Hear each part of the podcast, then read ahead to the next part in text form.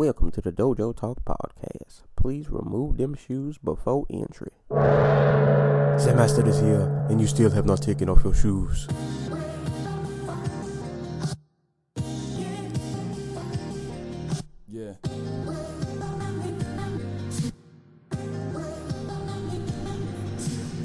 Living every day to define man's mission.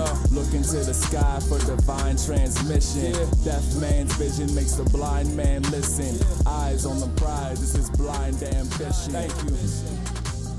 Blind ambition. Welcome to episode 12 of the Dojo Talk podcast. I'm your host, Serial Sensei. I'm here with my co-host, Antaku. We're both enjoying the the, the elements of the bro. Coast right now. What's going on, man? I don't know, just being pelted to death by small bits of ice. So you know, Yeah, y'all y'all got the the brunt of it. We got the I don't know what we got. We got bluffed. I consider this a disappointment, but I didn't go to work anyway, so I guess I can't complain too much. Um, so we got a little little, little bit of fights to to talk about. Uh, this past weekend we had UFC Fight Night 106, Belfort versus Gastelum, which took place in a very hot 92 degree arena in Brazil. Fortaleza. so we're gonna run through this uh this card. Well, Probably get well, oh, well, uh, hey, a- a- at least it wasn't like three o'clock in the morning again. I- I think they were like on time, actually. Kinda, but uh, this card still. I said this the other podcast. These six fight, man, we gotta stop. Just like at least run them like an hour earlier. Like, yeah, like I literally, I think I started because the the I think the Facebook prelim started at seven, so I was watching fights from seven until roughly eleven o'clock, and then I tuned out to watch Samurai Jack, and then I tuned back in for like the last two fights. So this was like eight, like it's like four hours, probably more. My math is off, but it was a lot. It's, Like, and it's normally longer because they fucking go till one o'clock in the morning. Yeah, but yeah, that's that's got to stop. We got, we got. There's a better way. Let's let's stick to four and five. But I, I guess I don't Just stick an extra fight on the freaking. Stick two extra fights from the prelims on the Fight Pass thing. Let us Yeah, get our because- money's worth for the people who are paying for it. Yeah, because the fight pass prelims are always like one, two fights anyway. Just throw extra one or two. I mean, they try for four, but like uh, somebody always ends up missing weight. Someone always ends up freaking tearing their groin or something. Oh boy. Someone always has visa issues. Yeah, that that might be um that that that problem might not go away. No, that's, that's another story though. But uh, all right, we'll just uh get this card rolling. Uh, main event, not not too much to talk about. The fight didn't last extremely long, but I uh, disagree. Disagree. We have a lot to talk about. I feel like I didn't I didn't get a lot. Well, Let's let's talk about how Vitor knew he was going to lose this fight from the outset. so Kelvin Gastelum and Vitor uh, are headliners. Um, this fight, I guess I can say it pretty much went the way I thought it would go, except that it la- it went out of the first round. I thought it would have ended in the first, but um, It did, didn't it? Am, am No, I they- crazy? they went into this. Did they That was the first round. really? Okay, all right. It didn't. I thought it lasted like a part of the second. All right, so it did go the way I went then. Um, I'll say for Vitor, not much to say on his end. I don't think he looked terrible. No. He's obviously not the Vitor of, of old, but I mean, he did land a few shots early in the fight, but He it, like he it, he didn't look like the Vitor of old. He didn't look like the new old Vitor. Like TRT tour. Like let the man juice. Damn it. I he's mean, old. He's been fighting for twenty years. he's he's earned the right. He- he- he's like he's like your racist grandpa. Like you can't change him. Enjoy him while he's here.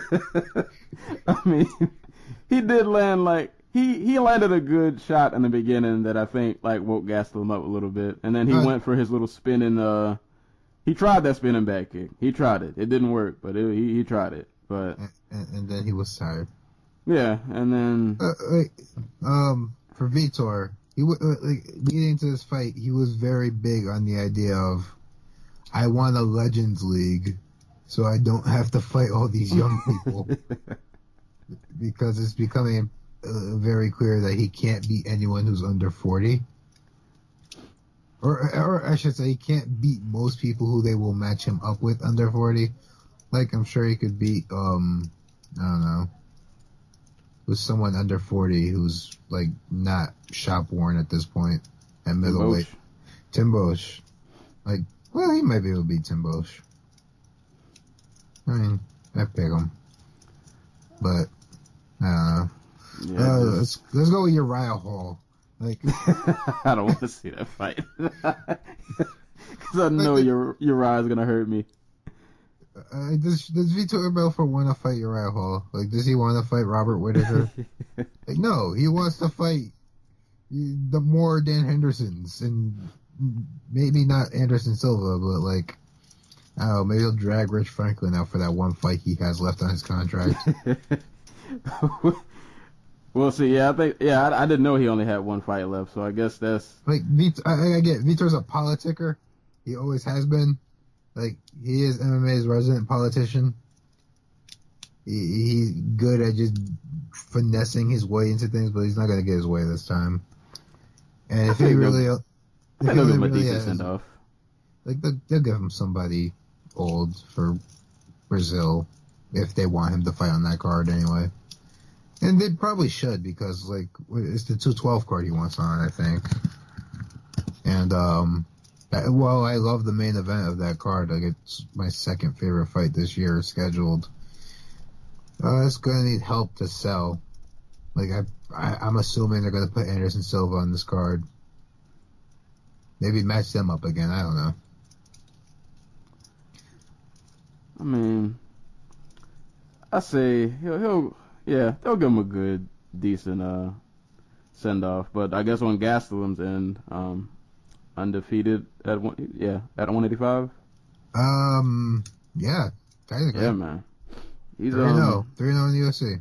he brings the the speed up there. I like that he does, and he did it in this fight. Like he doesn't just throw like one or two.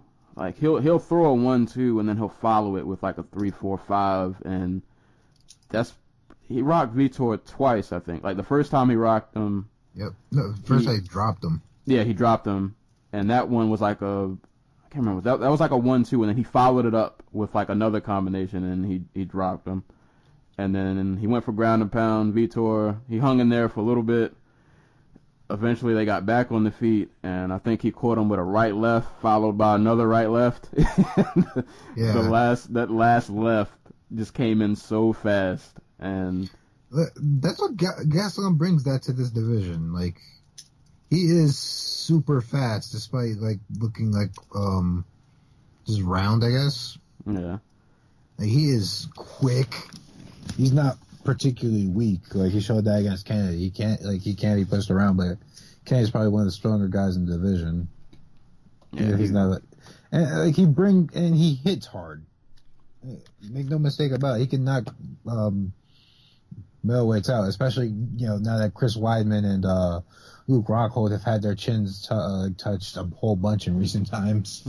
like, I, I'd pick Gastelum over Michael Bisping. Yeah, I was gonna say. I mean, not really much else to talk about as far as fight wise. He just kind of knocked Vitor out, but like, I, I will say though, um, though we all expected him to beat, most people expected him to beat Vitor. I think two good things came of this. He took Vitor's power, which is important because Gastelum, um, slow starter, and um, he he is well he while I don't think he's as undersized as people make like obviously he has a height and reach disparity with most of the division, but he I, he's muscle bound a bit. But um, he took his power, and he beat Vitor in the time where Vitor is the most dangerous in his most dangerous position on the feet. All right. He didn't take him down and you know, ground and pound him out like Chris Weidman did. He didn't wait to he didn't drag him in deep into the fight and then finish him there. He beat him in the first round, first four minutes where he's the most dangerous, and did where Vitor stood the best chance of winning. So uh, that's that's something to take away from this fight. And I think he's still talking about potentially going back down to 170, but No, stop. yeah, I was gonna say I, I think like, I, I was yeah, just stay at 185. if the weight cut kills you, like, uh, uh, like, I, I get that like the top of this division is scary, but like Rockhold is no uh, MIA at the moment. Weidman's what? Uh, how? Uh, uh, at what point are we just going to consider Weidman just like worn goods? You know, like, be, uh, his 2016 consisted of him getting the shit beat out of him by Luke Rockhold a neck injury, coming back from that neck injury on five weeks, like, like after five weeks, and getting the crap beat out of, him- out of him by Yoel Romero. Like, yeah, and if Gegard really puts on, um, puts it on him at, what was it, like 211, 210? yeah, that's gonna be an Ten. interesting fight. 210. That's gonna be interesting. It- like, if Gegard puts on at 210, it, and he wins that fight, it's going to be violently, you know? Yeah, So- gonna, that that fight's gonna change somebody's career path. Somebody's gonna go up, and somebody's gonna just remain stagnant. Yeah. So uh, uh, I, I get the uh, I, I don't get the incentive to try and cut, kill yourself to get back to one uh 170. And to be honest, like after seeing his fights at middleweight, yeah, I don't think the size is. I mean, obviously like a Rockhold, uh, even though he's MIA, like you fight a dude that big, that could be an issue. But he makes up for it. His speed, he's going to be faster than everybody. He can still knock people out. He still has a good, well-rounded skill set. Yeah, and it's not like uh, Rockhold has like like guys like Rockhold have like the best chin, I guess. Right. So uh, that's another thing he's going from into that fight. And then you have guys like Yoel Romero and um, Jacare who are kind of like him, except you know a little bit more muscly. Yeah. I think those are the yeah, those are the only two people who I look at in like the top of the division that I'm like those might be those will be some tough outs. Like Yeah. I don't yeah, those those guys you might stay away. it might not be good for you, but everybody else Yeah, Yeah, it's he's- open he- game, man. yeah, everybody else is fair game. This whole So- division is cannibalizing itself while Michael Bisping fights old men and welterweights so for and for- Anderson Silva again when that happens because it's gonna happen. Uh, I don't know. I I think Anderson, I think Anderson and GSP will somehow happen first. I don't know. We'll we'll see. With, with this, the way this year matchups been going, you never know what's never know what's gonna happen. Like we say, and we say that, but like we have cards like this where they're matched so well, top to bottom, and then all like then you get like a Artem Lobov versus Cub Swanson. so for Mm. Vitor, who's if if you could pick anybody last last victory, his last send off, uh, who who do we get? And they don't even have to be in like in the UFC. Even if they grab somebody out of retirement or or anything. what does Vitor want? Like, like straight up, my question: Who does Vitor want to fight? I was gonna say because he didn't. He didn't want the Anderson Silva rematch. Like they tried to book that last year for Brazil, and they both turned it down. And I thought that was a good fight for him. Um, if they could get Rick Franklin, maybe him. Like uh, the way I see it, Vitor's going to want somebody like with a name who, like like a Dan Henderson type, with a name who has some type of va- like with a name that has some type of value to his resume and his pocketbook but who is fragile enough for him where where they're past it and he can actually like get them out of there in the first round. See him in Wanderlei. Maybe new um Oh, is he still like banned or did that? I think he's still banned until like 2018. Oh, good. Alright. All right, so that problem. I mean, it could still happen, even though I feel like we. I don't know if he'll wait that long, but Um Rampage still has two fights left on his Bellator deal, I think. Um, like there's not a lot of options out there. Like, does he want to fight Shogun? Like, Shogun, uh, Nishida's gone for a while because the stupid test thing. Um, I don't know what really options he has left. Now maybe he wants Conor. Don't put that in the air. They'll somehow figure out a way to like legitimize that fight. I mean, Conor's fought welterweight. Gastelum's fought at welterweight. Gastelum knocked out Vitor Belfort. oh, I couldn't imagine if Conor knocked out Vitor in Brazil. Oh yeah. I don't even want to think about that. The riots in the street. but uh, yeah, I guess that's that's about it for the main event. It, one round, Gastelum. He's been on the roll, man. He's taking souls at 185. It's it's not a game. Uh, Nah, hopefully, he, he is a problem. yeah, he's a problem. He's definitely a problem. Mm. Um, so definitely interested to see who they match him up with, and we'll keep an eye on Vitor, see who uh, see Give what him the winner guy. of um Gastelum winner Weidman Mousasi. There we go. Yeah, pretty much. You might as well just start throwing him in there, make him a fresh new face to the division. Uh, but uh, our co-main event uh, features a top five dead or alive lightweight of the world, Shogun Rua. Well, technically he's ranked number six, but since Bader is no longer in the UFC, we just Top call him top five, man. Yep, top, five. Light heavyweight. versus uh John Villante. Is it pronounced John or Gian? John. Okay, yeah, I thought they pronounced it John. Okay, so uh So I have this fight. So why do like all these dudes who come in from like uh who come in as prospects at like uh 205? Why do they all have metal rods shoved up their like shoved up their asses? Because like they all they, like they all look so fucking stiff. Like Misha Cirkunov, um, Corey Anderson, John Villante. Like they look like if they tried to bend over, their like spine would snap in like two. Hey man, that's that's the 205 division, and this is this is the state of 205 we're in. Right, the the pickings are slim. you got to get any semi-athletic person you can get. Like, but John Villante was like tapped to play football, like professional football. Like he got invited. Like, if I'm not mistaken, he got invited to go work out with the Giants and the Eagles. Man. And he jo- Oh, yeah, he- they did He's like, mention no. I, no, I want to go fight. Uh, I want to go make you know twenty thousand dollars to go fight guys who have three times the experience than me and get punched in the face. Well, I mean, at least this was uh, an entertaining fight. No, no, it's really Basically. fun. Yeah, uh, Rock'em Sock'em Robots for three rounds is pretty much the way to describe this. Um, Shogun has definitely lost a step.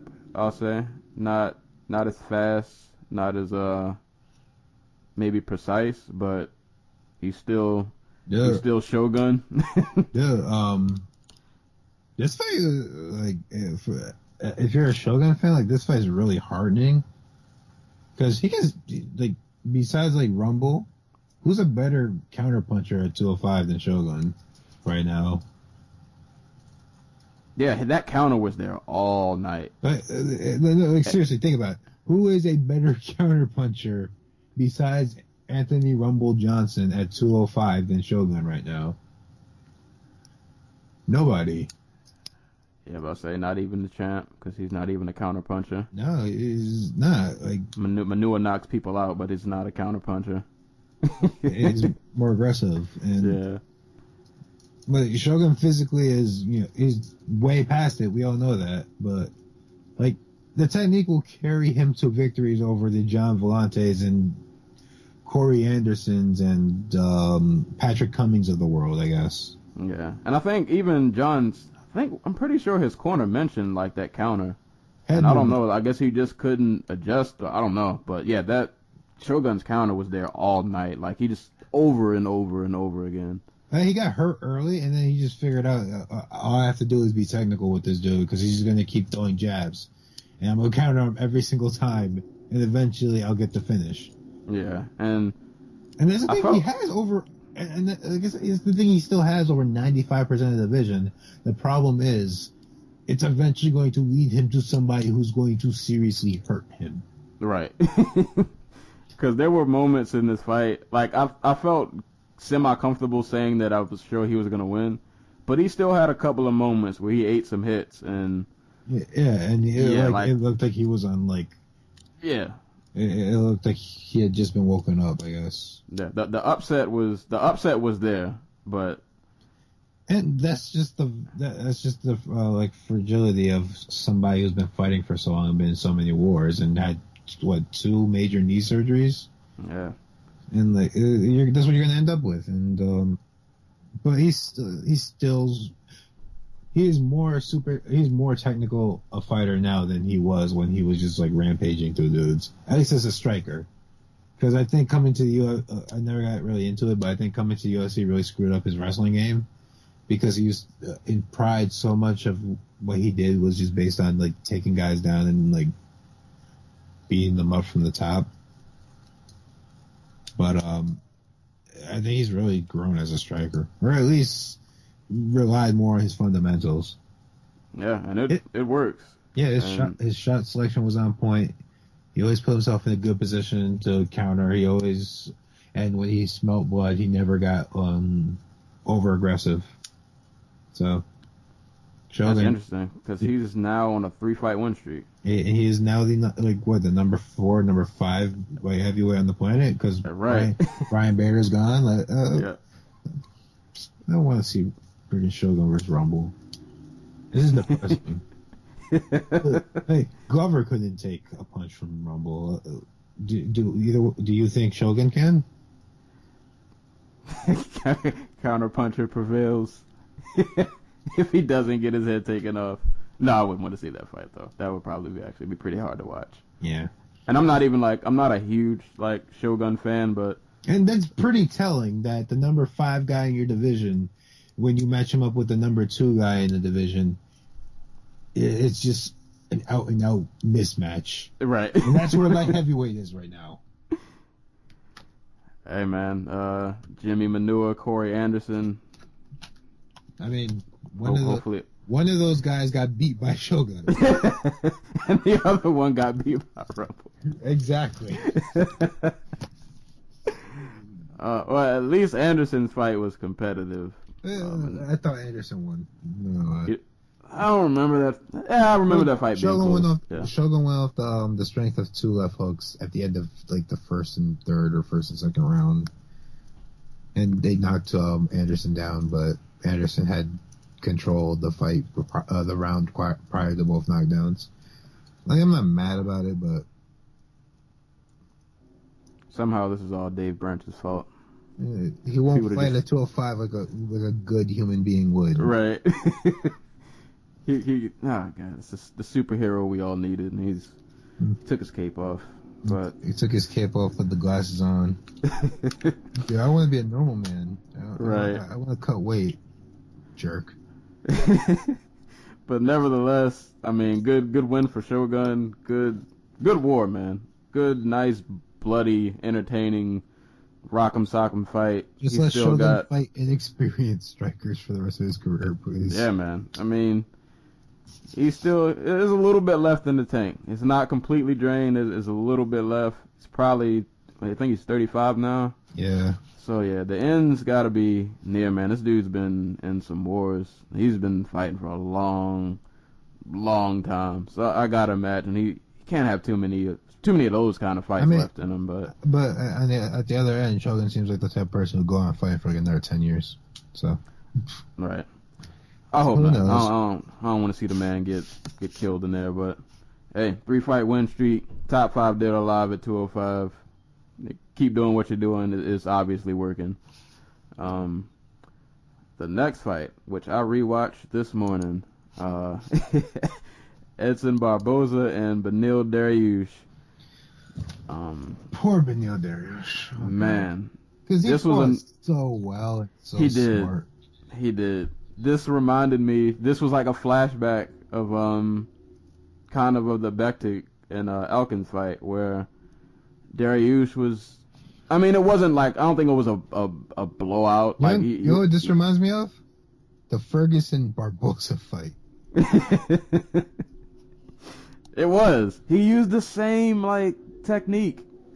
He did the same thing, and it worked for Most of the first 99. round, Yeah, like most, of the, first first. I mean, round, and then things just started inching towards Barboza's way. yeah, like he kept the pressure on in the first, and Barboza just couldn't really get his feet set. He was kind of like he was getting a little bit off, but you could tell he's a little uncomfortable. And then the second, he got off a little more, but I still thought Dariush was in control. But you could tell the gap was a, closing a little bit. Yeah.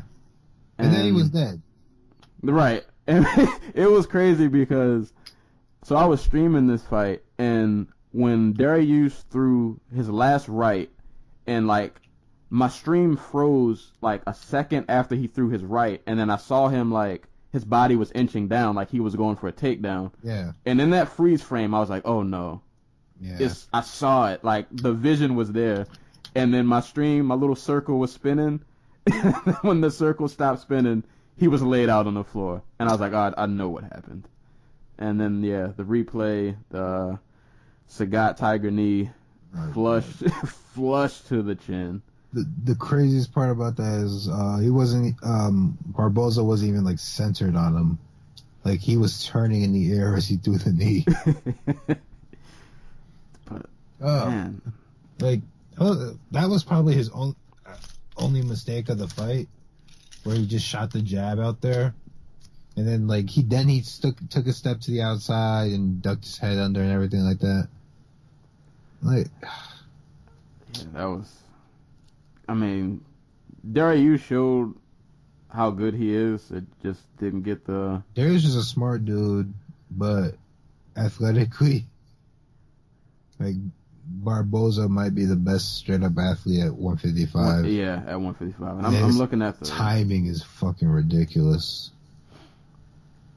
I think, man, Barboza, he has like championship potential.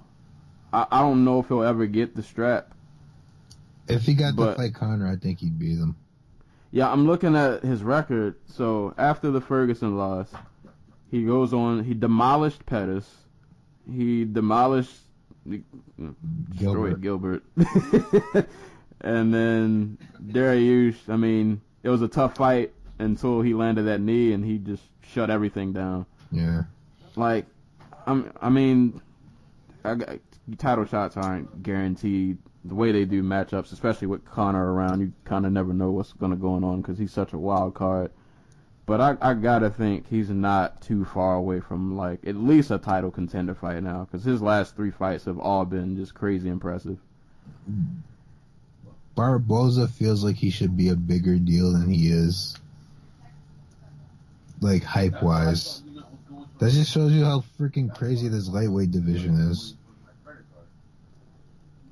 Yeah, they're like it's killers everywhere. Just Yeah. Dariush is a damn good fighter.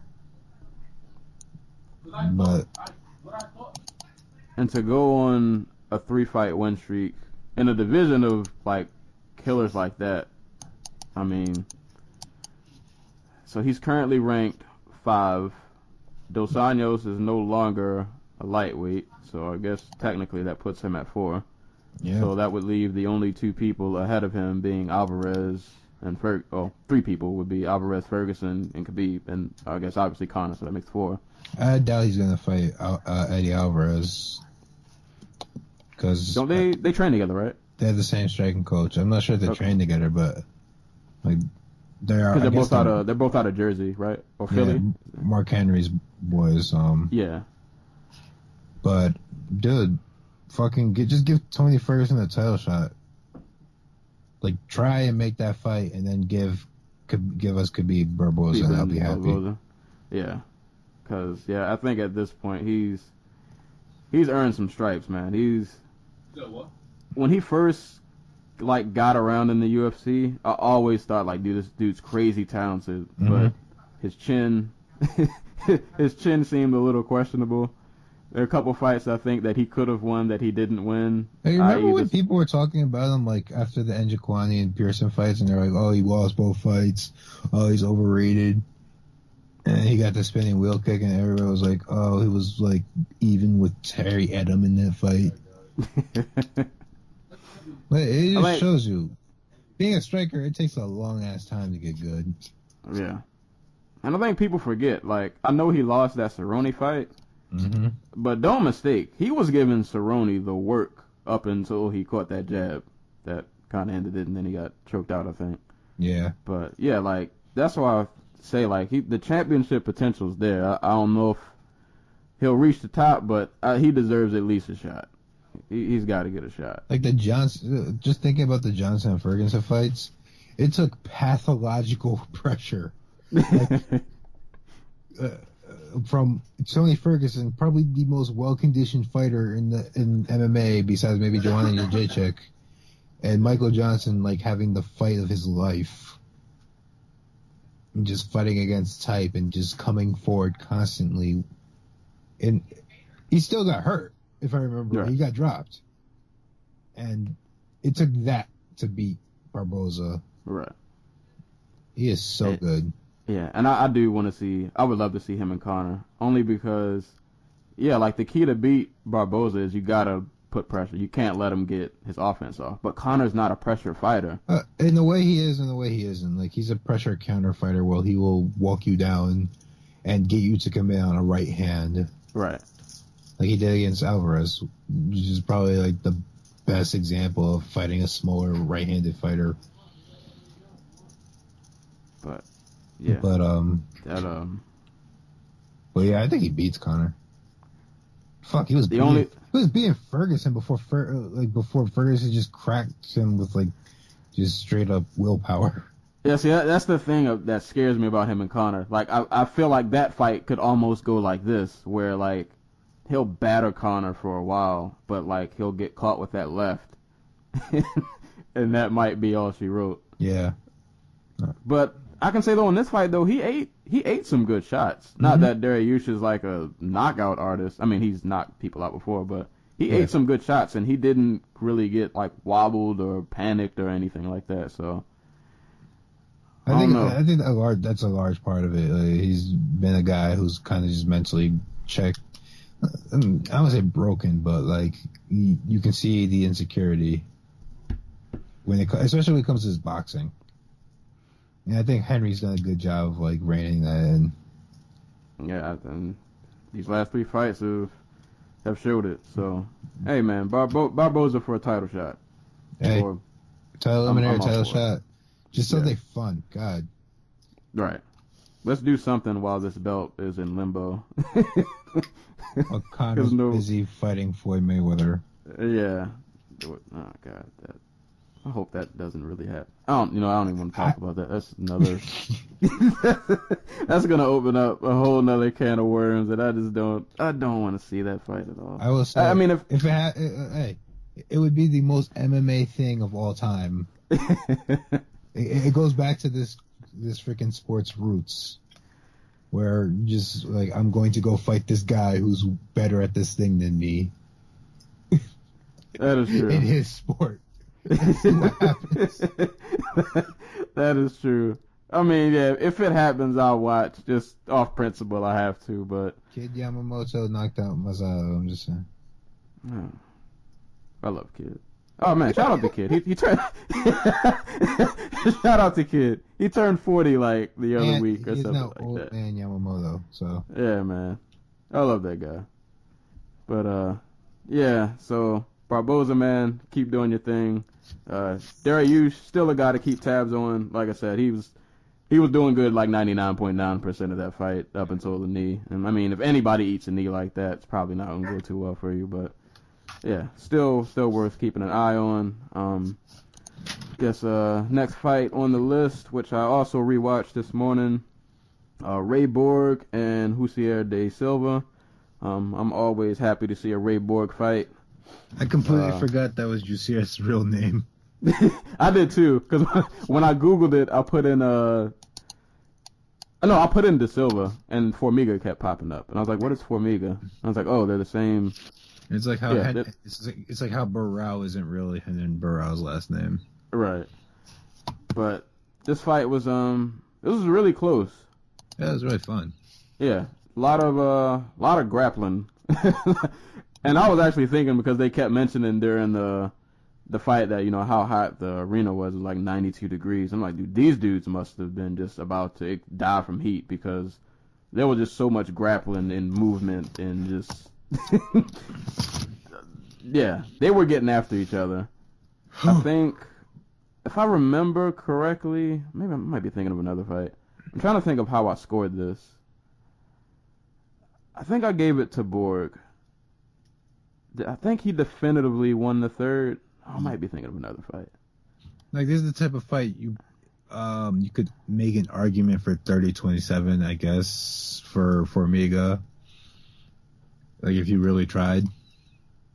And like if somebody had scored the fight, if they had scored the fight for Formiga, like I wouldn't have had anything against it. Right. Like Borg had the definitive best offense in the fight and at the end of the third round when he was just laying elbows and elbows and elbows Oh, into yeah. Formiga. And he bloodied him up a little bit. Yeah. they were pretty even, like in this fight. Like they were, they were almost like mirror images of each other. I think after the second round they were talking about like, oh, they landed forty five strikes each. Yeah, because the, the pretty much the whole fight was like they they would engage, they would do a few strikes, eventually somehow they would end up clinching, Mm-hmm. and then grappling, and it was just it was just repeat of those three things over and over and over until yeah, like around the end when Borg kind of definitively started to take over with the ground and pound, but that was right around the fight was about to end. But I guess he the judges saw it his way. He squeaked out another win. Um, I believe reading he said that uh, he would like to fight Mighty Mouse next, as I figure everybody in 125 does at this point. But Dude, my mouse fights in like what three four weeks. Like, yeah, let him get the next title shot. Like, um, everybody else would be Formiga got to right, and I mean Formiga was ranked Number three. third, number Yep. three, and Borg was five, so number eight. eight. Oh, all right, so yeah, I mean at this point at 125, we can't really be picky with who we give title shots to. But I was thinking, uh, assuming, assuming that Mighty Mouse beats uh, Wilson Reis, and that fight is, uh, is that next month or May? April, April, April. April, Fox card. Yeah. Okay, yeah. So assuming Mighty Mouse wins that fight, um, do we think Borg has anything for, for Mighty Mouse, or He's young and he's explosive and he is a tr- for a tremendous scrambler. I'm not sure he has anything like. I'm not sure he has what it takes to beat Mighty Mouse in a five round fight. Like, I think he can manage to at least make it scrappy. yeah, he might be able to w- uh, win two rounds off of, uh, Yeah. of the fight. Yeah. because he's just an insane athlete and he's really good at what he's good at. Yeah, and he pushes a pace that's just And maybe and maybe that fight lights like maybe getting a title fight lights a fire under his ass and his striking, which has improved, but which is I think we undersell how much his striking has gotten better in a year, because literally, thirteen months ago, it was non-existent. like he was basically just strictly a grappler. He was strictly a grappler, and he got exposed against Justin Scoggins, where he looked terrible on the feet. Like I think, he dude, he must have been averaging something like f- four minutes and thirty seconds a round of like top control prior to the Scoggins fight.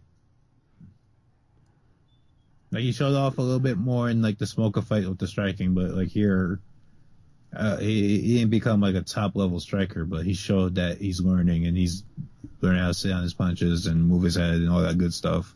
Yeah, he's competent. And it was putting, yeah, it was putting punches together, it was sticking and moving, and it's getting, it, it, just seeing the growth in 13 months is just so amazing. Yeah, And it's good to hear that he's with um, Mike Jackson camp and he's with Gibson, who's a tremendous striking coach. And sucks that his old team is apparently suing him. I Really? don't, yeah, the the um the No Holds Bar team that like is the opposite is the rival the local rival gym for Jackson's in Albuquerque. I have no idea why. Yeah, I was gonna say why why are we suing Ray Borg? I, I don't know if they're like a manager. It's a managerial thing, or um, they Borg didn't pay them, or something like that. But yeah, it is what it is, I guess. Yeah, he'll he'll get out of that. But yeah, man, Borg's a he's a dude to keep an eye on, man. Yeah, ever since he's come over to the UFC, he's been putting in work and Never a boring fight. never a boring fight. Like he makes grappling look really exciting. he makes grappling look really fun. But yeah, man, Ray Borg, he's he's that guy to, to keep an eye on. Um, Only 23 years old. word. So even if he loses to Mighty Mouse, if that fight happens, he could conceivably get another title shot If within like a if- year. If the UFC doesn't disband the division, yes. Like, look what happened when freaking Henry Cejudo lost um, Demetrious. Johnson. Man, He came back and he beat the shit out of Joseph Benavidez. Like, he he went back and he went back and got better. Like, th- these What guys card are was really that? young and they're just going to get better. what card was that? The TUF whatever number finale. What was the main event? That was the Elliott Johnson card. Oh my! I never watched that fight. Really? Yeah, I missed that card. I think. Like Cejudo Because I- I didn't- the fight. Like that's that's how good he looked. Oh man, I gotta go back and watch that. Yeah, I never, cause yeah, I missed that card. I heard about how the the Mighty Mouse fight went. But yeah, I think I don't know if I worked or yeah, Yeah, something on- happened and I, I missed Friday that card. Yeah, I probably was working then. So yeah, I, I think I, I need to go back and watch that then. Yeah, I heard that that him and um him and Benavidez had like a little controversy. I just for some I should have watched it because I was really like hyped for that fight. I but- think he hit him twice in the groin, like in the first round, and it was a round he was clearly winning. Like I think he knocked Benavidez down, and um, it, it, I don't want to say it cost him the fight, but it probably caused him the fight. I think, Alright. but he looked great. I'll have to go back and, and check that out. So I mean, it's good that 125 does have some few, you know, there's talent there. It's just Mighty Mouse seems to be so he's he's so far ahead of everybody else that it's it's out of control. We miss you, Kyoji Horiguchi. Word. I hope you go to Rizin and just knock heads off. Just I, I hope you go to Rizin and make a shit ton of money. And I'm just pretty sure wave he it around in Demetrious Johnson's face. they're gonna yeah they're gonna love him over there. Oh my Yeah. god, he's gonna start knocking dudes out again. That's what's gonna happen. Yeah, yeah, he's gonna take some souls. But yeah, shout outs to Ray Borg. Good fight, great showing. Um, this next fight Oh, on the card. shout out to Jussier Oh. Formiga, by the way, because he was just as much in this fight as um Borg. yeah, yeah, It's it probably was. his more, this is probably his funnest fight in the UFC. Yeah, this was a razor close fight. Yeah, you you could have argued for for either of them, and he hasn't fought Mighty Mouse yet, right? Uh, He's like, no, he probably should. yeah, yeah, he's one of the few like top guys, and he's been ranked like that high for a long time, and somehow they've never. At one point, he was the number one flyweight on the planet. and somehow they never crossed paths. Like- yeah, I don't get that. His four losses before this were Joseph Benavidez, John Dodson, Henry Cejudo, and Ian McCall. They just don't want to give him a title fight. Yeah. But hey, matchmaking, we've talked about it forever. It's that's that's another that's another issue. He he'll stick around that top five though. But um He's a talented back taker. He is. Uh this next next fight on the card, uh the only I think this is pretty much yeah, this is the only women's fight on the on the card. Uh Marion Reneau and Bethe Correia. Another fight that I thought was pretty close up until that third round where Reneau just head kick just changed the whole course of the fight and that last round was definitely a 10-8. Yeah. And I and I don't give out 10-8s easily. That was that last round was easily a 10-8. Like she She head kicked her like 30 seconds into the round and spent the rest of the round beating the crap out of her. Right. Yeah. I mean, props to Bethe for even surviving that onslaught because she she ate a lot of hits that last round. Yeah. And somehow managed to to get to the end. But I mean, up until that up until that head kick, the fight to me was pretty even. I guess yeah, it was pretty much uh they yeah, they kind I feel like they were canceling each other out. Like nobody was really nobody gained too much of an advantage, though I'll say Bethe got more takedowns. So yeah, that's why I, I, I was giving her the edge heading into that third round. Yeah, But I, So- I could have I could have saw the first round for um Reneau. yeah, because the first round really they neither one of them did too much. So yeah, you kind of that was kind of a toss up. Mm-hmm. Round round two probably would go to Bethe because of the takedowns. Um, it seemed like for a second I thought Reneau was gonna I don't say gas out, but it looked like she was kind of wearing out, and then she found like a second sail, and yeah, she she managed to to turn it on. It was a pretty, it was a fun, it was a fun fight. Um, I guess I I'm not gonna argue that it was scored a draw. Um, Like this is what's gonna happen as we move forward with the more like with the more liberal 10-8s. Right. But, And yeah, I mean, yeah, this was one of those fights where, to be honest, I feel like no matter what this fight was scored, it would have been fine. I don't. Yeah, it would have been fine because you could argue that Bethe won the first two. You could argue, or you could argue that Reneau might have e- eked out the first and definitely took the third, Yeah. and the third was easily a 10-8. Uh, Bethe, I don't remember her literally landing much of anything. So Well, like this fight was really interesting to me because I'm, I'm uh, like my argument is Bethe Correia is an underrated fighter because well, uh, it's a factor of a bunch of different things. Getting knocked out by Ronda Rousey after we all know Ronda's not a great technical fighter. Um, her getting a title shot despite the fact like she beat Jessamyn Duke and Shayna Baszler to do it, and um her her walk running around talking about being this big power puncher, despite the fact that she has like what two knockouts to her name, and one was against Shayna Baszler, who was like physically disabled at that point. like she's being held together by like duct tape and stuff. Like so, yeah. Uh, um, we she's kind of considered a joke among like fans and stuff, but uh, like Bethe is not a bad fighter. yeah, not a, not not in any stretch. She's not a bad fighter. This is what her fi- like, she's in her fifth year of like actual training for MMA at all. Like she started boxing to lose weight in 2012, and six months later they were like, "Hey, you want to take a fight? Make some money on the side." And somehow Right. she ended up in the UFC. Yeah, and I mean, She's a she's a for a woman who doesn't hit very hard. She's a very good striker, and uh, she did really good work of just like keeping a steady amount of pressure and punching with Mary Reneau because I really think that took Reneau off her like game in the first two rounds where like, oh, this girl is throwing, I can't be throwing at the same time as her. I'm going to back off, and that really opened up. Um, uh, I think that's what I, why I edged the first two outs, uh, two rounds for Bethe. she's a strong like. She's really like. she like- seems really like, like, she's she's physically strong. Like I don't think she's Yeah. very athletic, but like she will be able to push most girls up against the cage for against like the cage. Yeah, easily. for rounds at a time. So do you, you think they should should they run this back or should we maybe match them up against other? I, I wouldn't be mad at a rematch if I- they I- decided. Run it back. The Yeah. division ain't going nowhere. Like um, right. division these contenders um kind of out. Uh, th- it's not that there's not people for Nunes to fight, Nunes or Shevchenko to fight.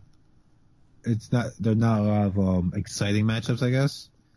Like Carmouche versus either one, uh, Zingano versus either one. Well, Zingano Nunes could be has you know a little bit of beef there, I guess. Um, McMann, uh, she's kind of changed things up, I guess. She seems more aggressive. It's not an exciting fight, but I wouldn't be mad at her fighting either girl. Raquel Pennington is the, the new fresh face in the title picture. Juliana Pena arguably was winning, uh, was on her way to um, winning the second round in that Shevchenko fight. When people like to see that. Like there's, there are names, I guess I'm getting at. There, there are people for her to fight, for the champ to fight. We we don't need Bethe and Marion fighting those women right now. Yeah, and I mean, if at all, you throw them back in a rematch, and at least you know, as long as it goes like the first fight, that you're gonna get a good quality, a good quality fight for the division. Yeah. So you'll bring eyes to other fighters not named, you know, Ronda, Holly, et cetera, et cetera. Yeah. You know, other faces that people have probably just been overlooking. Um, but yeah, good, good fight. Great last round for Reneau. I- Head I- kicks are probably my I'm favorite strikes. I'm, I'm really surprised she didn't finish uh, Bethe in that round. Yeah, because that head kick, out. like that head kick, and I, it happened like in real time. That head kick happened like really fast, Yeah, and like, I I just like yeah, like I just saw her leg kind of move, but I didn't really know what she did, and then Bethe was just stanky legging, just like all around the cage, and then just Reneau just unleashed the barrage of, of punches. But yeah, man, Bethe, shout out to you, man. I don't, I don't think a lot of people survive that. A lot of people probably go down uh, after that. So yeah, I hope they, they do run that back. Probably not in the near future. I'd imagine both these, both of them probably have some medical suspensions after that fight. But yeah, good uh good showing, and looking forward to them running that back. Hopefully they do. Um, oh, got one more fight uh on the main card. Uh, a good old rematch, Rematch. between uh the other cowboy not named Cerrone, uh, Alex cowboy. Oliveira. Right, the real, the real deal cowboy, Alex Oliveira and uh, Tim Means. Alex, man, he looks good at 170. I didn't realize like how big he seems like a big 170. Dude, he is massive. yeah, Yeah, he's a big dude. Go back and watch him. Watch his fight with Will Brooks. He looks humongous next. Yeah, and Brooks. uh, not to Will get off on a tangent. Huge. Yeah, and and not to go off on a tangent, but like I feel like a lot of people gave Will Brooks crap for that. I mean, I, I guess I get it. He came in the UFC with like a lot of hype, but I'm like, dude, did y'all not see? Cowboy dwarfed that man. like, Well, he came in like six, seven pounds overweight, but yeah, like, but even still, Uh, like, you know, he- obviously, fucking, he's huge. Yeah, it- it's, it's a big boy, and I think Means felt the pressure because this fight basically was a turned into a grapple fest, and in that second round, man, Cowboy just suplex City, just slam after slam after takedown. I, I think he just What a difference three months makes because back in December, Tim Means was literally tossing Alex Oliveira around the cage and like beating the crap out of him. right, and this fight, complete opposite. Yeah, like uh, just a reminder, Alex Oliveira has only been fighting since like December 2011, and he it's not like he was like doing much else before that in terms of like combat sports. Um, but he took up Muay Thai when he was 22. He's 29 now. So, the, the point being, this is a dude who's still learning how to do martial arts, like every facet of martial arts. So he's going to make big jumps between fights, but this was really unexpected. Yeah, and like And he's not even just big; he's athletic.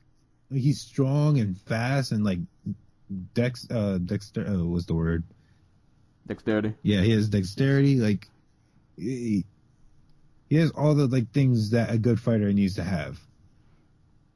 And he didn't even, because Means is known for, you know, putting hands and knees and feet on people. And Means didn't, he didn't let Means get off anything Yeah, in this fight. Like, it was just pressure grappling the entire fight and just wore him down up until the, that last round where he got the, um, no, not the last round, the second round. yeah. Where he got the rear naked choke. Rear naked choke, yeah. I didn't, I felt like Cowboy just kind of came out of nowhere.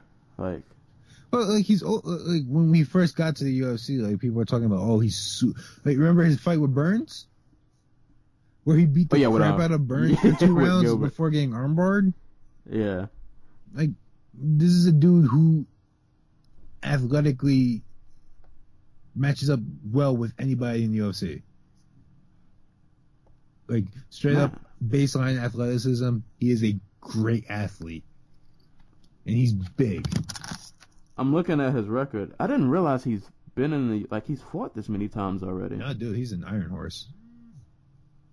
Gilbert Burns, KJ Noons, Joe Merritt, Tor Hallman, Cerrone, Muntasiri Brooks, and then Means twice.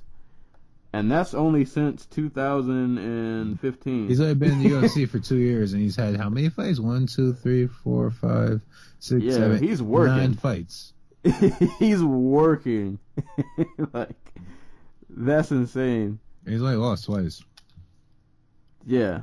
So, yeah, this dude kind of just Came out of nowhere. came out of nowhere, man, and just yeah, he's. I don't. It's weird because when I watch him fight, like he doesn't have any one thing that makes me go, "Oh, you got to watch out for that." No, because But, like, I said, he's coming to the sport like with basically no background. And It's not even Right. it's not even like Rory MacDonald where he's been doing MMA since he was 14. He was like 22 years old and decided just to pick this up. right, So he But- doesn't have that one thing to fall back on. But if you're not a very good striker, he's going to outstrike you because he's so much faster and bigger than you. right. If you're not a good wrestler or grappler, like Tim Means, he's He's going to gonna you outgrapple you. He's going to wear you out because he can do that. Like I, I don't know what this means when he gets to the top 15 and these guys are like, "Oh, I'm a really good wrestler," or "Oh, I'm a really good striker," and you know he's going to take more than being really big and really strong and really fast to beat me. But for everybody else, that's an issue. He reminds me of like a Neil Magny, but more. He's like a Neil Magny, like 2.5, Yeah, like a 3.0. Because Magny, see- Magny's like solid, but he's not the biggest dude or like not the most athletic. But Oliveira is a big dude, and he's crazy athletic. It's just he. Magny and He just- Oliveira are testament to what like a consistent fight schedule where you're constantly getting a paycheck can do to you, where you can just afford to be in the gym every day for like two years and get a fight every three to two to three months and just build that experience. That's crazy. Non fights in two years. There's some people who like. That's crazy. Yeah, keep Good. keep doing your thing, cowboy. You you're, on the the whatever path you're on. It's it's, it's doing good. It's, Yeah. it's done well for you. Exactly. don't he's, don't he's only 29 years old. Is he is he ranked? Was he outside the top fifteen? Yeah, he's outside Probably the top 15, but um, I'm, I'm guessing. Uh, well, they already took him off. Never mind. I was gonna say they took off um, what's his name, Hendricks. So at 15 we got Ponzinibbio, 14 Matt Brown, 13 Jake Ellenberger. Where's Ryan LaFlare on this list? Saffiedine is still top 10. Uh, Seth got Seth had his career robbed of him by injury. I, I think by the end of this year, the Cowboys are going to be on this list. Oh he's yeah, definitely going to be on this list. Not even a question. unless he slips up somewhere. Yeah, Yeah, he's somebody in this this top, somebody in this like bottom 10, or from like 10 to 15. They're they're losing their spot to him. He's going to take somebody's Yeah. spot. Well, I think Uz- uh, Usman's gonna freaking just skyrocket up the rankings this year. I mean, I feel like he could arguably probably be 10. Sa- Saffiedine, man, he Dude, I'd, I'd, ta- I'd take Usman in that fight in a heartbeat. Yeah, Sa- Saffiedine. Oh, I love him. I love him as a fighter, but yeah, it just seemed like since the UFC jump, it's not all been. It's, it's the injuries. Yeah, Like he used to be a solid enough athlete to where his low volume style would work because he could still pull the trigger, and he can't do that anymore. And he doesn't have any other way to implement his game. So for all his technique, he doesn't have the approach. He he doesn't have the physicality. And it, oh God, sad. Because I did, Yeah. because I think he'd be champion. Honest to God. Because how much of this division is based around um just wrestlers who become real, like solid enough strikers to to to outstrike other strikers with their wrestling. You you feel me? Like Yeah, Johnny, and Hen- you're Johnny Hendricks and you're Tyron Woodley's. You know what I'm saying? Like technically speaking, I'm like the the Saffiedine that we saw in Strikeforce, like that dude. Yeah, That dude could be champ. that's yeah, that dude could definitely be champ. Like that striking was so accurate and just pinpoint. it's part of, Everything was perfect. that was part of the reason I was so high on Albert Tumenov because I'm like, oh, Albert Tumenov, like Albert Tumenov is not in the top 15 right now. He legitimately, like, he legitimately might be the best striker at welterweight. He was the guy who fought um Gunnar and Um, um, Leon Edwards, and who did he knock out? Lorenz Larkin. yeah I was gonna say the Larkin fight. Okay, that was him. Yeah, Yeah, he is really good. like Yeah, if you can stand the feet with Larkin, who's like a crazy dynamic striker, yeah, you're doing something good. Like he, like he, I said, he might legitimately be the best striker at the, in the division. I was so high on him because I thought he could stop the wrestling. Turns out he's not as good as not good with the wrestling defense as I was hoping, and that sucks because I think I think he matches up well with most of the top ten in terms of just strike, straight striking. I'm actually watching uh, Usman highlight reel now. Yeah, he, he, he beats uh at this point, unfortunately, I think he beats Saffiedine. hmm But I don't know. You never know. You never know. Crazier things, crazier things have happened. People find ways to turn their life around and right right the ship, so to speak. But um, all right. So that was pretty much the main card. But there are definitely a few prelims uh, I, I want to mention or uh, dive into a little bit also. Uh, Kevin Lee and Francisco Trinaldo. Um, Mm. I'll be honest.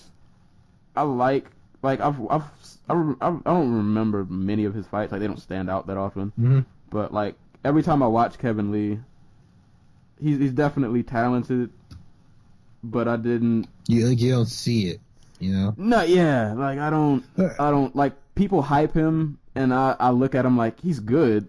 You know, don't get me wrong. what the perfect description of Kevin Lee is that I heard, that I saw on, by um what's the dude's name? The Naked Gambler on Twitter. Hmm. He he's like he's a meat and potatoes fighter who relies on like moments of just pure explosion to win fights. And I mean, I guess at 24, I, I guess you can kind of get away with that. You you got youth and energy on your side, but Yeah, and I- like yeah, he, he uh, what he says is so true because like there's nothing flashy or um extra incredible about Kevin Lee's game, but he's a really good athlete, and that will that carries him to moments where that and his like meat and potato style carries him to moments where being a good athlete manages to get him to somebody's back for a rear naked choke, for example. yep. And like Trinaldo didn't Yeah. look bad. He didn't at all.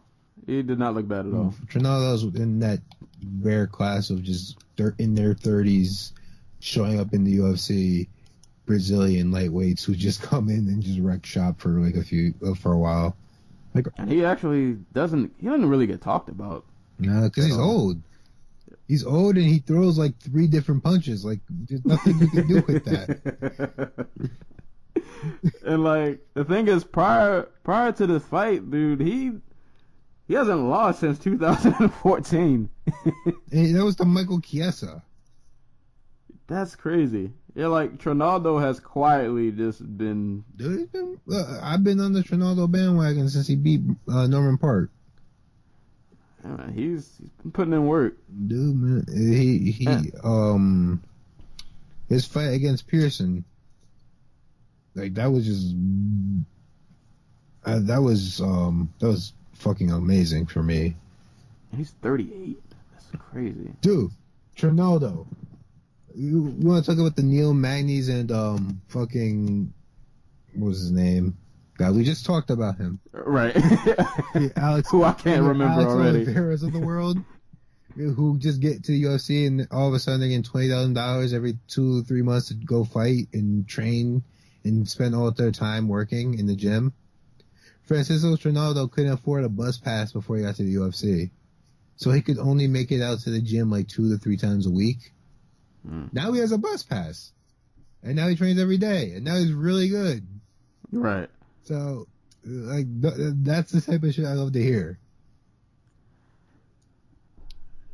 But I guess, man, props to Kevin Lee. Props to he Kevin ended, He ended a really good streak that Ronaldo had going on. I, I'm interested to see how Kevin Lee matches up like a top 15 guy, but uh, I'm struggling to think who I who I'm struggling to think. who Yeah, beat- if you look, beats.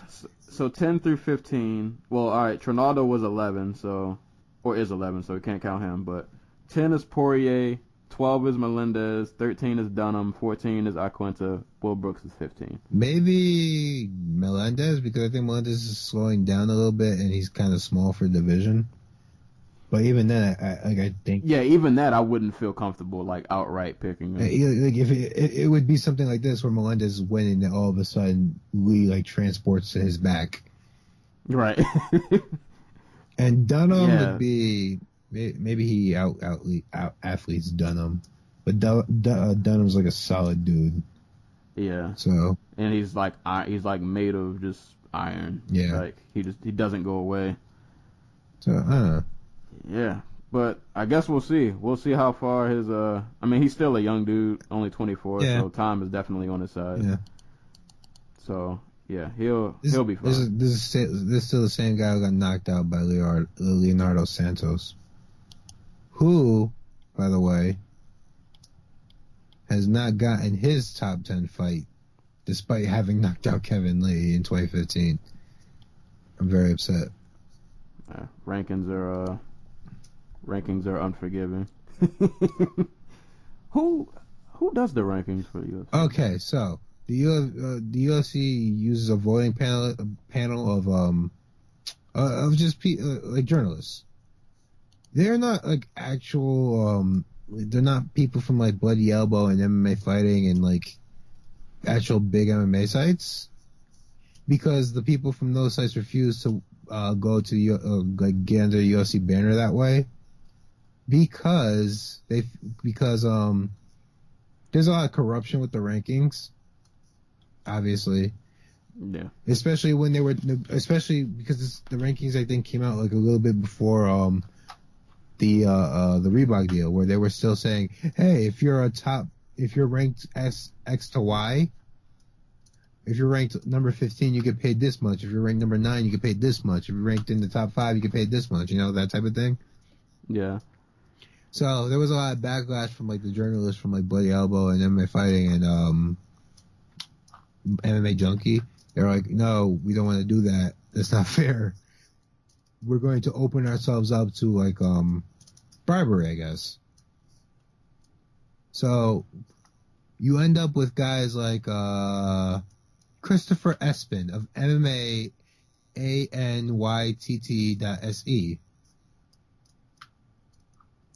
Like, I'm trying to remember some of the dudes who they had on this freaking thing because it was batshit insane. Some of their rankings, like, uh, this dude doesn't have a number five heavyweight on the planet. Like that guy I just said, uh, Christopher Espin. Mhm. Is Stephen Thompson at number 15 in the pound per pound rankings. Uh, is Hector Sandoval as his number 14 flyweight on the planet.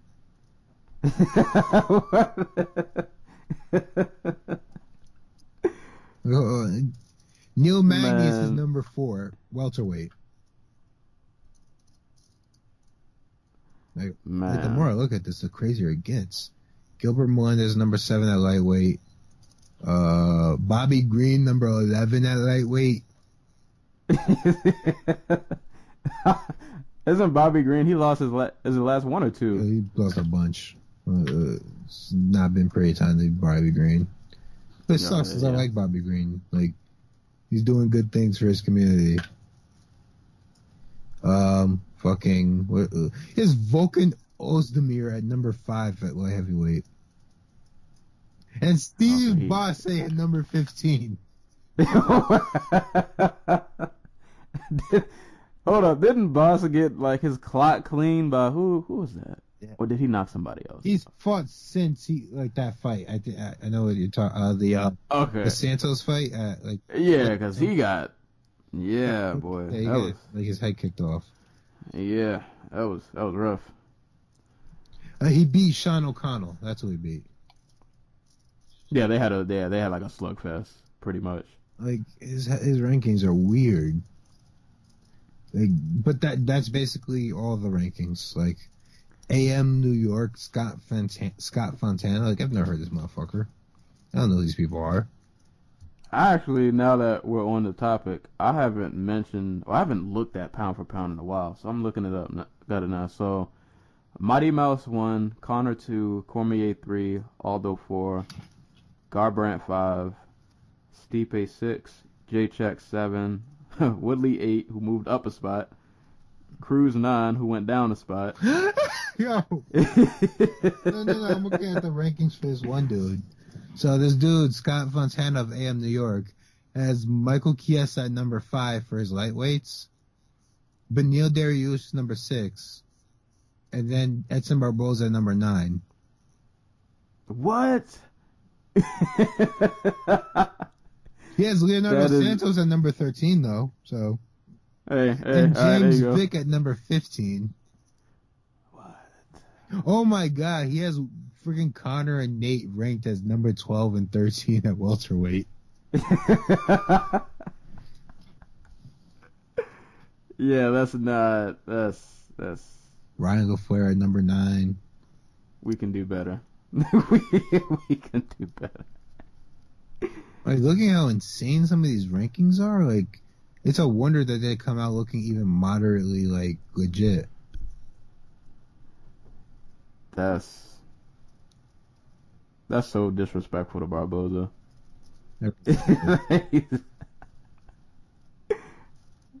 Conor, he said Conor a thirteen welterweight. Number twelve. Nate's at number Twelve. thirteen. Oh God, that is, that's. I don't even know. You know, you don't even know how many times I've just like toyed with the idea of just putting my name into the thing. they they let, if they let you um they let you submit your like website for uh rankings. Like if you want, you can just email them and be like, you can submit your website. I'm like, I have a blog. I pay way more attention to any of these people. Wow. I guess real quick. so I was timing, always time the show, and my phone died. so I don't know what time we're at. We were at 52 minutes when I last looked, but that was about like 10 minutes ago. But I wanted to make sure I gave a shout out to Joe Soto and uh, Rani Yahya. Oh yeah, that For, uh, yeah, nice, a nice, fun prelim fight. nice uh, heavyweight fight at bantamweight. right. Rani, I'm always happy to see Joe Soto stick around. Rani Yahya literally had to be carried to his corner by mm-hmm. his cornermen in, after the second round, but they were like, "Nope, you're good. Go back out there and win the fight." I mean, yeah, man. From from the last couple of times I've seen him fight, man, he came out just crazy aggressive. Like I don't remember him ever fighting like this before. nah, Yahya's Yeah, fights he are always weird. Like you get the sense that the other guy is like afraid of him, and it doesn't never make any sense. I mean, yeah, he really they, they both were going for it, but Rani was going for the kill, man. He was he was going for kill shots. Mm-hmm. Soto Soto stuck in there though, man. He Like I don't remember too much of this fight, but if any fight was probably affected by the um the drastic we- the, the crazy weather or the crazy heat, it was probably this one. Like Soto looked dead tired after the third. Yahya like gassed halfway through the second.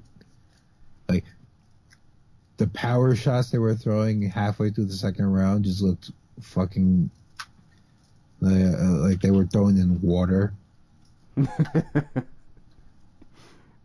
but Soto lives to see another day. No, I'm not gonna lie, man. I, I was afraid that Soto wasn't gonna last like long in the UFC because he had a little streak, man. Where he after the Dillashaw fight, Joe where- Soto is so obviously better than fighting on the regional circuit. Like he's he was blowing dudes out there. He's so much better than that, but like he gets to UFC and or he gets, or even in Bellator, he was just like struggling to put wins together after you lose. Like he lost the title to Joe Warren, went to Tachi and lost again, and just like you could see it mentally get to him. And now he's on a three fight win streak, so all is good, Yeah. all is right. Yeah, he's uh he's putting it together. So yeah, hopefully we we see some more of him. He's only 29, Um, by the way. yeah, Tom is That does not feel on right. his right because I'm looking at his record. I didn't realize though he's been he's had a lot of fights. Oh yeah, no, he's had 23 fights in tw- 11 years. Yeah, like he's He's been around a while. Wow. He beat Wilson Reis. Yeah, I didn't know that. I mean, he and he's got a few. I mean, not like any champs or anything, but he's got a, a few like names at least worth mentioning that he's beat, or at least you know have fought. So he's fought, you know, like decent like I- competition. Yeah, Soto's like a top 15 talent. It's just that it's not always. It doesn't always show through. Yeah. But yeah, hopefully he's uh putting it together. Um also gotta give shout out to you know little, little smaller MMA organizations that don't get all the, the press. Uh Angela Lee. I gotta Over at one- smaller MMA organization. Apparently, they have like a billion households. right. They're over there balling out of control. They're over there apparently being worth a, mil- a billion dollars, but their athletes apparently can't afford uh, like steroids. So Yeah. go figure. Shout, Uh, well, I'll to Victor Key, Queen, Queen, Q, whatever your name is. Whoever, how, Well I'll say I'll say smaller in terms of I guess I don't know, notoriety. De- definitely not money though. They're well, yeah, definitely Uh, money. They're not worth yeah. four billion dollars. Then again, here's the UFC, so whatever. yeah. Who knows? They're doing well for themselves though. But shouts to Uh, Angela uh, Lee, and also shouts to the people who faked her whatever weight test that ONE FC makes you go through. Because that there is no way that girl is the same size as the girl she's fighting. Her fought. Yeah, so that was uh, Jenny, Jenny. Wa- uh, Wong. Yeah. No, that girl was t- teeny next to Angela Lee. It's really weird. Angela Lee's only 20. She's 20 and she's now 6 and 0. Oh, she made it to CNN. Mm-hmm. That's that's always a good look. Yeah, man, she's she's a good talent though. She's man. a Like, good talent. it's- She is a regional star there. Like yeah, she's getting like, press, and she's and apparently they're paying her decent money. So props to her. She's only 20 years old. Yeah, I mean, she, as far as I know, in one champion, she's. I, I guess you could probably argue she's their biggest. Possibly. I like, I don't know. I don't know the metrics for like any of their um their fighters that fight like Indonesia or something like that, like or another big country in that area, or like Malaysia or whatever. Like, I don't know the metrics on how many people tune in from there, but it, as as their main market, Singapore, she's probably their biggest star. Yeah, and I mean, and it's deserved. I mean, she's she's definitely her grappling skills are pretty. They're pretty wild, man. She's Oh, no, she's really yeah. good on the ground. Dude, Striking, striking slowly coming along. Also, the- if you can From- if you can hit a triangle in like your what second, third, fourth fight, you deserve all the praise you can get. yeah, and she's and we mentioned it last time. I said, got did I said triangle. I meant twister. God. Twister. Yeah, her fight with May Yama uh, Yamaguchi or Uchi. Sorry if I'm butchering the name. I, I know we mentioned it last show. That awesome fight that everyone should go watch. Fight of the year for 2016 for fights that were in, the UFC Right. because nothing's going to top Condit Lawler. Sorry, everybody. oh man, so I Google Angela Lee, and in the right hand of my screen, I get a mention of Mr. Ben Askren, who I'm just now realizing I have not heard from in a very long time. he's on his retirement deal, buddy. Is he?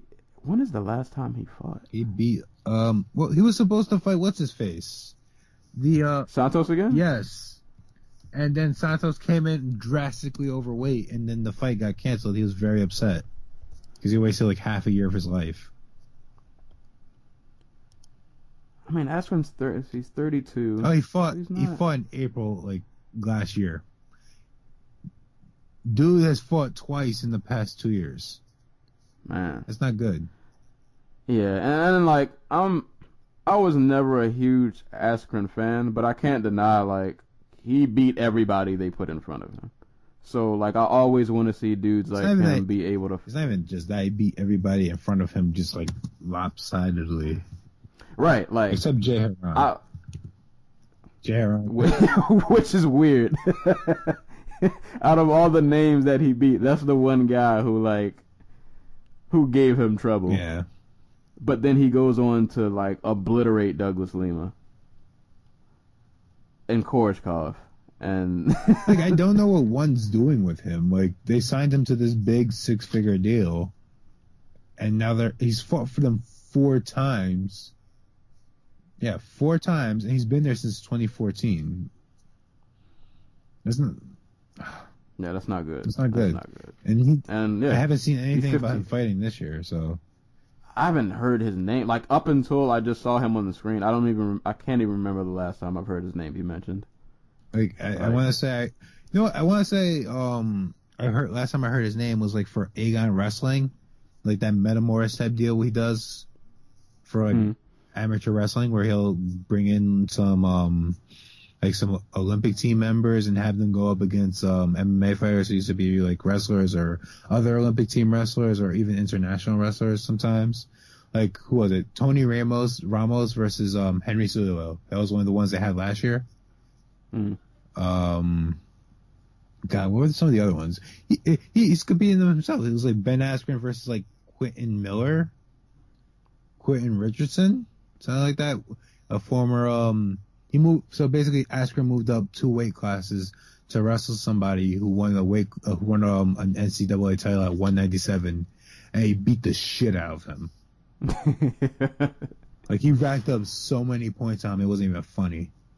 man. Yeah. Yeah, man. I mean, Askren, it might not be the most fun to watch, but he, he, he just ragdolls people, man. Dude, I He, he, sh- Dude, I enjoyed the shit out of watching Askren ragdoll people. Like, Uh, I remember the everybody else can get Koreshkov bent. fight. Like, dude, he outstruck Well- Kor- Koreshkov something like 254 to 3. right, and like Koreshkov's a big 170, like a big athletic dude, and Askren just completely shut him In down. all fairness, Koreshkov also admitted, I didn't train any wrestling for this fight. Which is not a good. Uh, It's not a good. uh Yeah, that's not a good idea. it's dumb. Sorry. Do you, do you think? I mean, probably. I don't know. You think there's still any chance he makes it to the UFC, or is uh, that window closed? Askren seems pretty set in his ways. He's getting paid six figures to go fight once a year. He's on his retirement deal, according to him, where you know he's go, he's set. He probably has all the business connections he could ask for now that he works for. He's probably going to have like a deal with one at one point, at like when he's done. And like I, like I don't know what that uh, the relationship is between him and one. Actually, I shouldn't say that, but I can see like Rich Franklin looking out for him. Yeah, I, I hope he doesn't. Because then, if you know, if he just kind of slowly fades out, he'll be one of those guys that we look at and just be like, "What if? Like, what if he made it?" I, I'm already, Like, I'm already could've- saying that because he's like, he's what, 33, 34 now?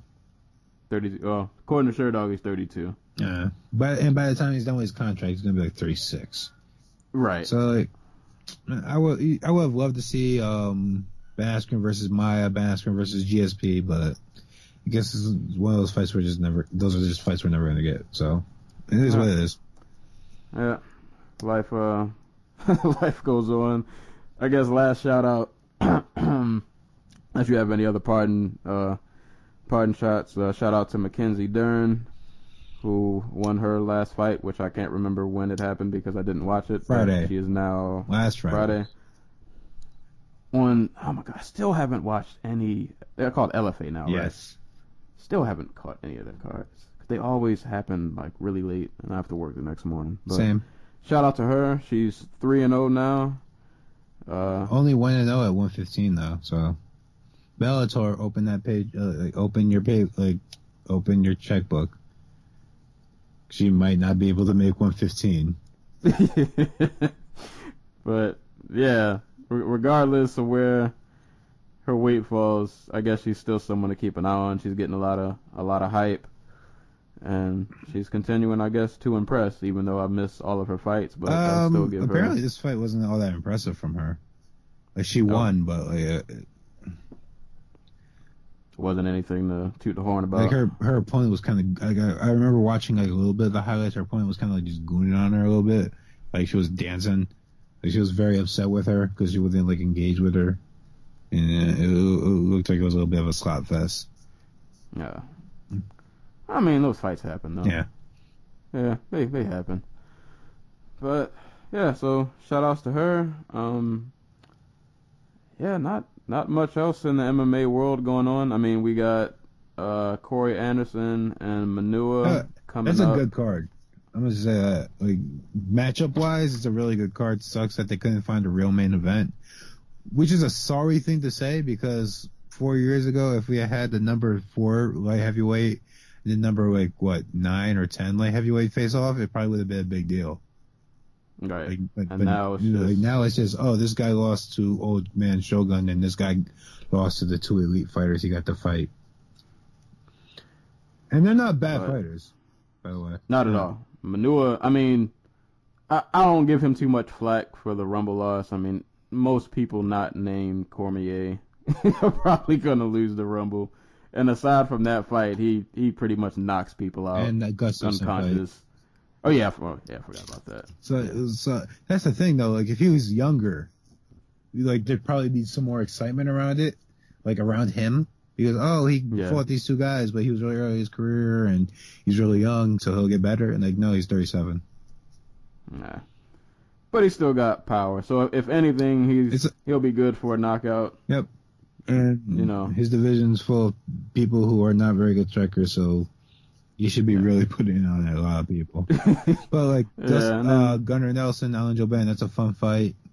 Mak- uh, Makwan Amirkhani, Mr. Finland himself, versus Arnold Allen, that's a good fight. Mad Dog, Reza Madadi, Joe Duffy, um, Tom. Oh, this is Brad Pickett's retirement fight, isn't it? Oh yeah, Brad Pickett's retirement fight against Marlon Vera, who just seems to be that dude who pops up every few months to take a replacement fight. He's out here trying to put money away so his daughter can smile people. So support him. yeah, I mean, it's a couple of. And then you got Marc Diakiese, Tom Breese, Leon, uh, Leon Edwards versus Vincent uh, Vicente Luque. That's a great fight. That's a main card fight. I don't know why it's not on the main card.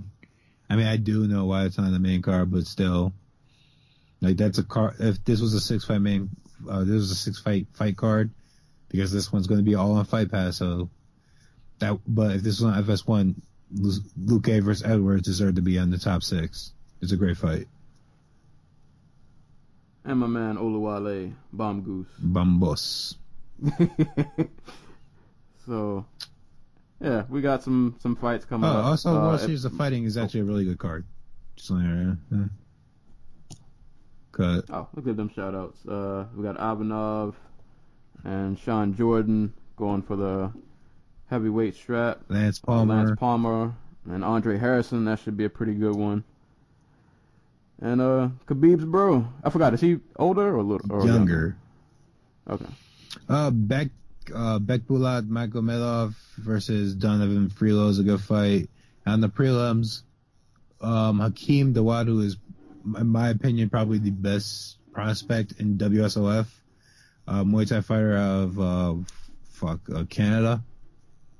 And he's fighting former UFC fighter Steven Styler, so that's a really good. That's a prelim. That's a prelim. It's a really good fight, though. That's crazy. I would think that they would make that a main. uh, they have three title fights on the main card.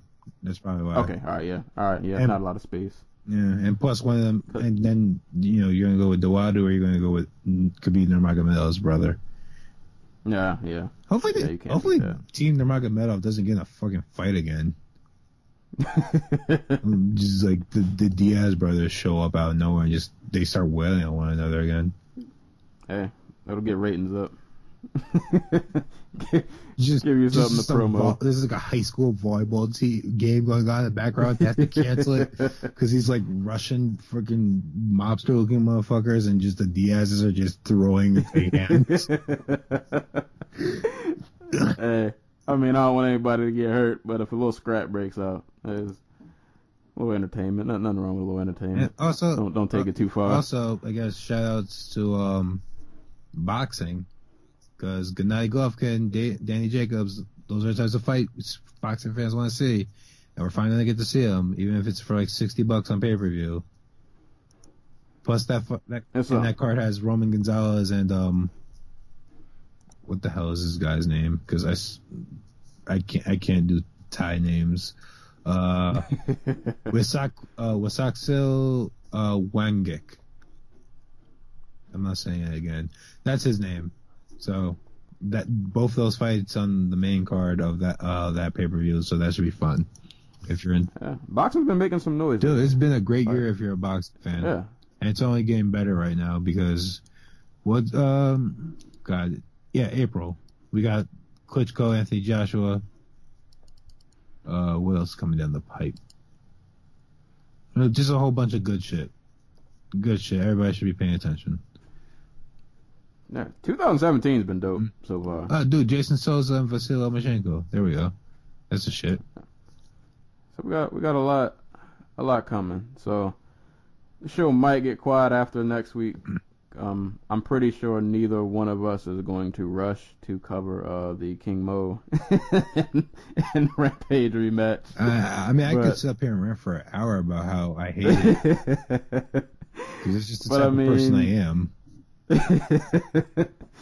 I'm debating even I want to watch that fight or not. Uh, but I mean, There's the Invicta fight card on the 25th. Okay. I don't know you want- so we might be able to squeeze in some some more uh, some more fight shows. I'm, I'm pretty sure between now and whenever more fights happen, April. MMA is a, a crazy place. Things happen a lot during the week, so Dude, Bellator is just slapping us across the face, left and right, like straight up dick slapping us. Because they got they got 175 with the second worst fight that has ever happened in Bellator history, and then they got 176 with the worst fight that's ever happened in Bellator history. Hold on. What's 176? Carvalho and Manhoef. Oh no! Again, we're running it back. Mm, dude, like they they We're- booked this fight twice. They booked this fight twice. They know what they were doing. They were like, "Fuck you, people. You don't like it? You eat shit. You're gonna have it again." God. All right, so maybe we'll uh, we will we'll squeeze in some other shows and talk about some of these potential catastrophes that are probably gonna. next podcast is why does Scott Coker hate us so much? okay. right. so yeah, be on the lookout for those. I'll also probably have a few uh solo podcasts coming. Uh, got some some music I've been listening to. I got to give albums a few more listens though before I talk about them. So uh yeah, be on the lookout. There'll there'll be there'll be content. It'll it'll be coming. So like, share, uh repost, do all that that good stuff Blog. uh, that people, yeah, reblog that all the internet people do. Um, so I don't know how long we've been talking now. I'm gonna guess it's been well over an hour. Probably. Uh, yeah. So I guess I'm gonna go shovel this little bit of snow that is uh, around my tires, and yeah, chill out on this snow day and enjoy the the elements. Um, this has been another episode of the Dojo Talk podcast, and oh, I didn't do the tagline, man. I'm I'm messing up, man. I didn't mention people getting punched and kicked in the face. Yeah, we'll be there. No, I don't want to say it. Uh, Yeah. Whenever people get kicked, punched in the face, we'll be there. I messed that all up, but completely ruined that. I gotta start like writing that down to remember to say that. But yeah, man. Whenever people are getting kicked and punched in the face, we will be there to talk about it. Uh, hopefully we catch you guys soon, and until then, peace out.